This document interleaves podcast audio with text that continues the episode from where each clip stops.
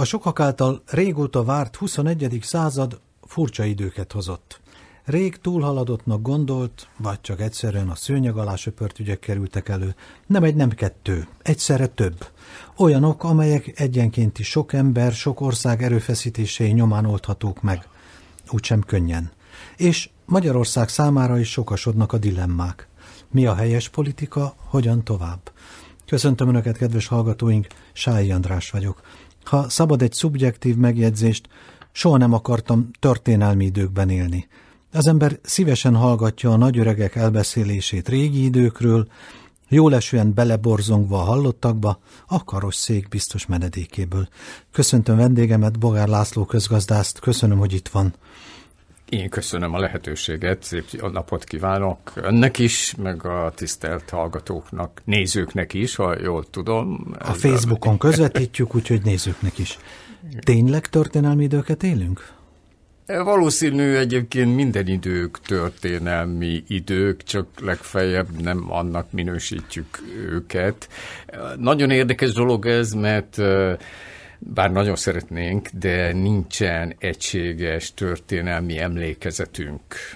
Lássuk be, történeteket hallunk arról, hogy hogy hogy is jutottunk el ideáig, de hogy valójában mi történt arra vonatkozóan, és ráadásul még van egy kicsit kaján megjegyzés ezzel kapcsolatban, hogy, hogy a történelem a mindenkori győztesek történetírása, a vesztesek ugyanis objektív okok miatt nincsenek abban a helyzetben, hogy megírják a saját szenvedés történetüket, pedig roppant izgalmas volna, hogyha nem csak Cortez, vagy Pizarro meséi alapján hallanánk az aszték meg az inka kultúráról, hanem mondjuk az asztékok is inkább történészei mind máig életben maradtak volna, és megírnák az alternatív történetét mindennek. A cél az, hogy győztesek legyünk, hogy Magyarország is a győztesek között legyen. Nem tudom, hogy a történelemben sokszor volt-e ilyen, de ha most ma, a 21. század, nem tudom, hanyadik évében 2023-ban kéne dönteni, hogy merre menjünk. Merre menjünk? Azért azon is el kellene gondolkodni, hogy mit is jelent ez a győztes vagy vesztes, mert attól, hogy valaki győztes, még nem feltétlenül birtokolja, hogy így fogalmazzak, a szakrális igazságot, mert sajnos a történelem legalábbis néhány száz, de akár néhány ezer éven keresztül a bűnösöket is jutalmazhatja, tehát a pusztító parazita erőket is jutalmazhatja, és mondjuk ha több száz vagy akár több ezer éven keresztül ők a győztesek, akkor könnyen kialakulhat bennük az a hit, hogy tehát ők, ők járnak a helyes úton. És ki is alakul? Hát nagyon úgy néz ki, hogy valóban ki is alakul. Nem tudom, ugye azt, azt Thomas Mann írja a József és testvérei, előszavában, hogy mélységes, mély a múltnak kútja, nem mondjuk inkább feneket lennek, és akkor egy nagyon érdekes hasonlata van erről a mérőónról, hogy, hogy ugye lebocsátjuk, és azt hiszük, hogy na, ez már igen, akkor de aztán kiderül, hogy mégis Hanvas Bélának is van egy nagyon érdekes eszmefuttatása erről, 60 éves korában visszaemlékszik a 30 éves önmagára, amikor elhatározta, hogy most pedig hatodik haszakad, elindul visszafelé a történelembe, és megkeresi azt a ő proton pseudosznak az első léthamisság, talán így lehetne lefordítani, nevezte azt a pontot, ahonnan ez a szellemi letörés, amelyen azóta is lefelé rugdalja valami titokzatos erő, az emberi létezést. Én mentem, mentem vissza a történelembe már egyezer év, kétezer év, háromezer év, míg nem rádöbbentem, írja a 60 éves Hanvas Béla, hogy az elbizakodott nyugati ember jellegzetes léthibáját követtem el, mert ezt a pontot önmagamon kívül kerestem pedig ez a pont itt van bennem. És ez, ez az, amivel tényleg csak azért maradok benn, most már 73 évesen az egyetemen, amíg lehet, ez nagyon, amíg a teremtő ehhez persze erőt, egészséget ad, mert ezt, ezt nagyon-nagyon szeretném minél tovább az új generációknak átadni, hogy gyerekek, lehet vádolni mindenféle erőt, hogy az azért, én jó vagyok, csak a világ rossz, és netem még azt is, hogy a, világ, a világban valami olyan urak, ami még valami rossz erő uralkodik, igen, de nem tudna erőt venni rajtunk, hogyha mi ebben nem lennénk partner. Tehát valami fogadó felületnek csak kell lenni bennünk. Például, csak egyetlen példa, bölcsészeknek tanítok közgazdaságtant, ez nagyon szép kihívás, például japán szakosoknak, tehát nagyon elmélyült bölcsészeknek, és 21 éve mindig felteszem nekik ezt a kérdést, hogy tudják-e, hogy honnan való ez a idézet, hogy a tett halála az okoskodás, és hogy egyet értenek-e vele.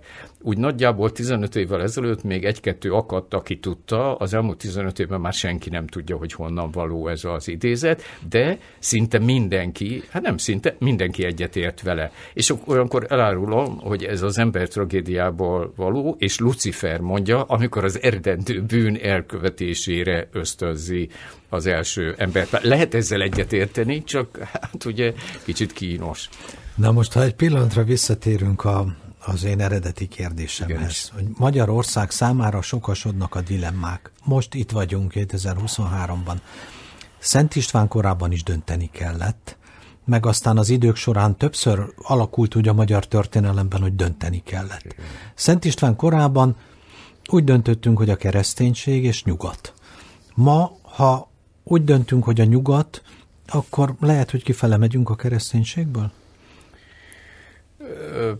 Na jó, ez most csak ilyen túlzó. Nem, nem, te, te, nem elfogadom, tehát kiinduló pontnak én hajlamos vagyok elfogadni ezt a gondolatmenetet. Még annyit tennék hozzá, de ez tényleg csak zárójelben, hogy azért 907-ben is volt Pozsonyi egy csata. érdekes, mert azért mégiscsak harmadik Szergius pápa fogalmazott úgy, hogy ungaros eliminados esze, ami persze nem azt jelenti, hogy kiírtassanak, mert ez inkább kiküszöbölést jelent, ugye eliminálni, hát, de valami valahogy... az, hogy tágasabb odakün. Tehát, hogy jó, jó, magyarok, de azért inkább, inkább maradjatok ki, kívül. De milyen ismerős ez a mondat valahogy? Mi, mi Viszont úgy éreztük, hogy nekünk van egy létértelmezési rendszerünk, és erre a létértelmezési rendszerre épülő létberendezkedésünk, és az méltó. Méltó mindahhoz, ami az, hogy nem voltunk talán akkor még valóban keresztények, de attól még a szakrális méltóságunk meg lehetett.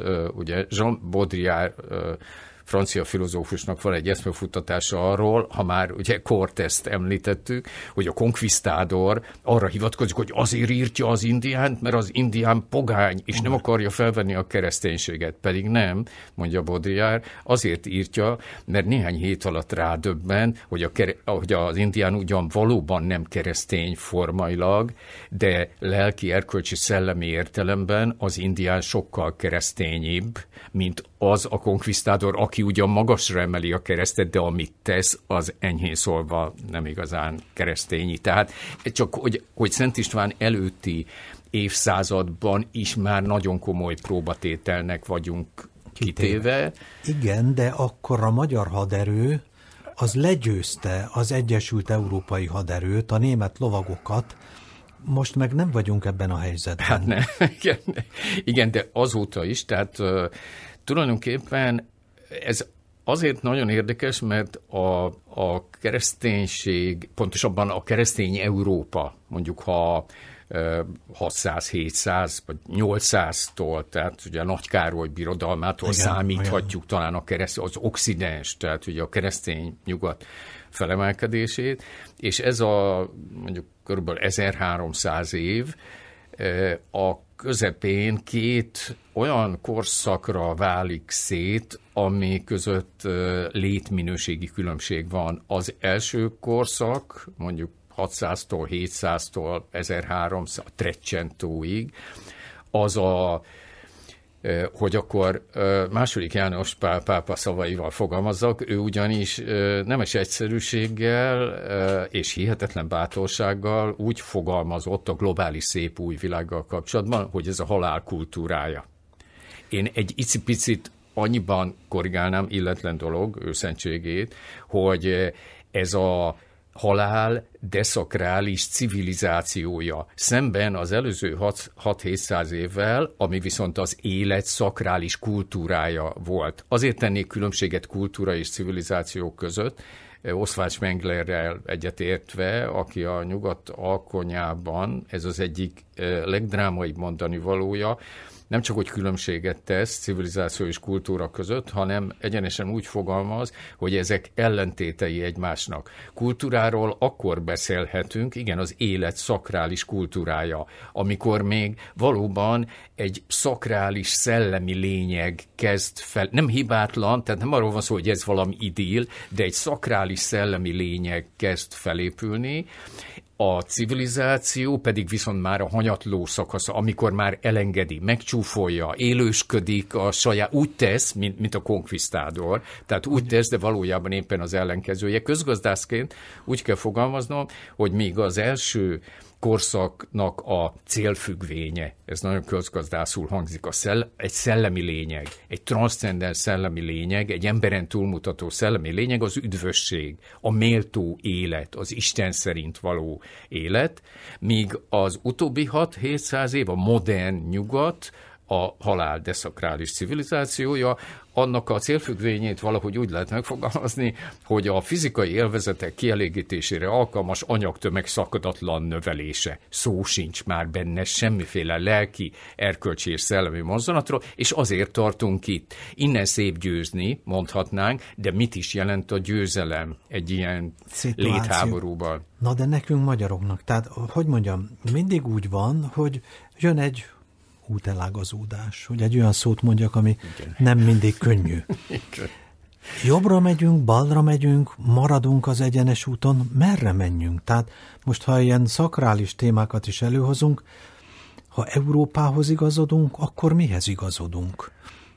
Nem tudok ellenállni annak, ugye nem elég volt október 23-a és november 4-e, 56-ra emlékeztünk, és én egyre inkább úgy látom, hát kisgyerekként érzelmi impulzusok értek, nem akármilyen. Hány most éves volt? Nem, Négy, öt, hát azért öt, öt, öt. De azért na, nagyon-nagyon megmaradt bennem. Igen. Sötét, do, hihetetlenül felemelő érzések természetesen, de azt nem lehet kitörölni. Uh-huh. Tehát de az eszemmel persze átlátom én, hogy akkor hogy meg elfogadom, de az öt éves gyerek érzelmi impulzusait soha, soha nem lehet. Tehát ezzel együtt úgy látom, 56 egy dráma. Nem lehet elhelyezni, hogy dicsőséges, a dicsőséges forradalom tulajdonképpen ugyanolyan gyerekes, mint a sötét ellenforradalom, tehát ezek óvodás szintű intellektuális megfogalmazásai. Mindennek de zárójelbe zárva. Tehát látszólag úgy néz ki, mintha a magyar nemzet nevű emberi közösségnek ott a szocializmus és a kapitalizmus kellett, között kellett volna dönteni azonban ez nem így van a Magyar Nemzet nevű emberi közösség valami egészen elképesztő szellemi fölénnyel mutatta meg, hogy ő szeliden félretolja ezt a hibás kérdést, mert a szocializmus és a kapitalizmus ugyanabban a hibás, pusztító ö, síkban mesterségesen legyártott, hamis, hazug és pusztító. Ugyanarra épül mind a kettő. A szocializmus egyébként csak egy brutális politikai kapitalizmus volt, ahol egy politikai Európai Részvénytársaság magán tulajdonában, kollektív magántulajdonában volt az ország, zárója bezárva, és akkor itt a szép, bár kicsit belátom gyerekes metafora, hogy a Magyar Nemzet nevű emberi közösség 56-ban szeliden félretolta ezt a hibás ezt a teljesen hibás választ, látszólagos választási lehetőséget, és azt mondta, hogy az úgynevezett csinált szocializmus és csinált kapitalizmus hazug és hamis síkjából kellene nem harmadik utat, hanem a harmadik dimenzióban az ég felé, a szakrális logika felé valahogy kitörni. Tudom, ez szép költői metaforának látszik, de feltehetnénk a kérdést, hogy jó, jó, de ez konkrétan mit jelentett volna. Nem véletlen, hogy elsősorban azokat tartóztatták le, meg sajnos verték agyon a börtönbe, legalább 200 vagy 300 embert, egész pontosan nem is tudjuk, akik az adott helyi közösségnek olyan szellemi vezetői lettek pillanatok alatt, akik ezt talán nem tudták ilyen költői hasonlattal elmondani, de amit tettek, tehát ahogyan elkezdték a saját közösségeiket valóban úgy megszervezni, ahogyan mondjuk 907-ben a magyarság tette, az, az nem véletlen, hogy mindkét birodalom mindent megtett annak érdekében, hogy gyorsan beszántsák, még az emlékét is eltöröljék annak a 12 napnak, mert nagyon zsenant volt mind a két birodalomnak, hát főleg a nyugati birodalomnak, hogy mi nem kapitalizmus, hát uh, akkor valami nagyon nagy baj van, akkor segítsünk az orosznak bedönteni ezt az egészet. Jó, ez csak egy feltételezés, de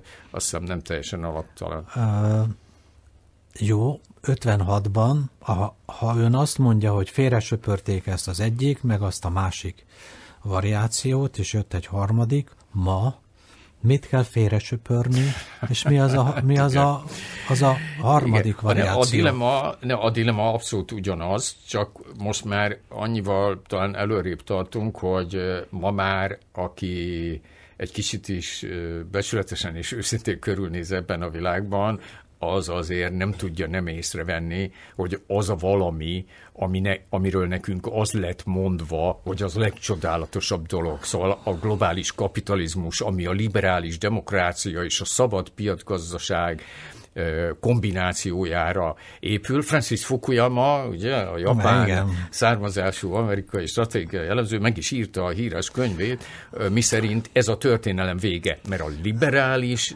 hát, demokráciánál és a szabadpiacgazdaságnál jobb eleve nem lehet. Mások meg Jön azt az... mondják, hogy aki ilyet ír, az nem lehet nagyon okos ember.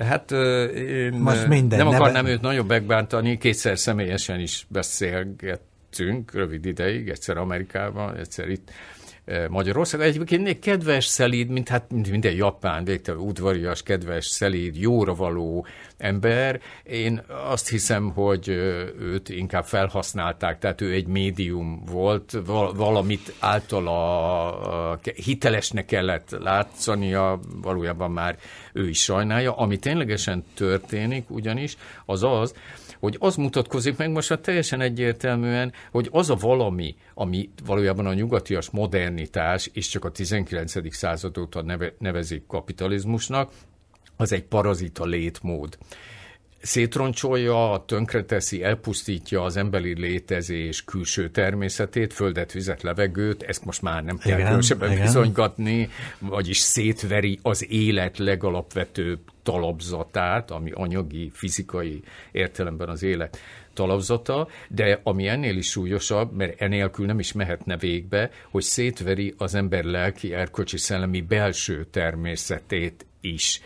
Vagyis kapitalizmus, ezért nevezték el kapitalizmusok, hogy tőkét, tők, anyagi, fizikai értelembe vett tőkét halmoz fel, ami egyébként igaz is, most is egy olyan technológiai csoda kellős közepén ülünk hát itt, abszolút. egy médiában, ami fú, az ember elájul ezektől a gyönyörűségektől, bár azért én továbbra is a 2370 forintért vásárolt 21 éves abszolút buta Nokia mintájú telefonomat használom, zárójelbe zárva, Igaz, létrehoz fantasztikus csodákat, de, de ennek iszonyú ára van. Tehát, és az az ár, amit fizetünk érte, az már most is sokkal nagyobb, több nagyságrendel nagyobb, vagyis ez egy zsákutca. Tehát létrehoz értékeket, ezt senki nem tagadja, de amit feláldozunk ezekért az értékekért, az az élet legalapvetőbb talazata. Azért volt a Szentjatyának teljesen igaza ebben, hogy ez a halál kultúrája, pontosabban a halál deszokrális civilizációja. Ezt ma már szerencsére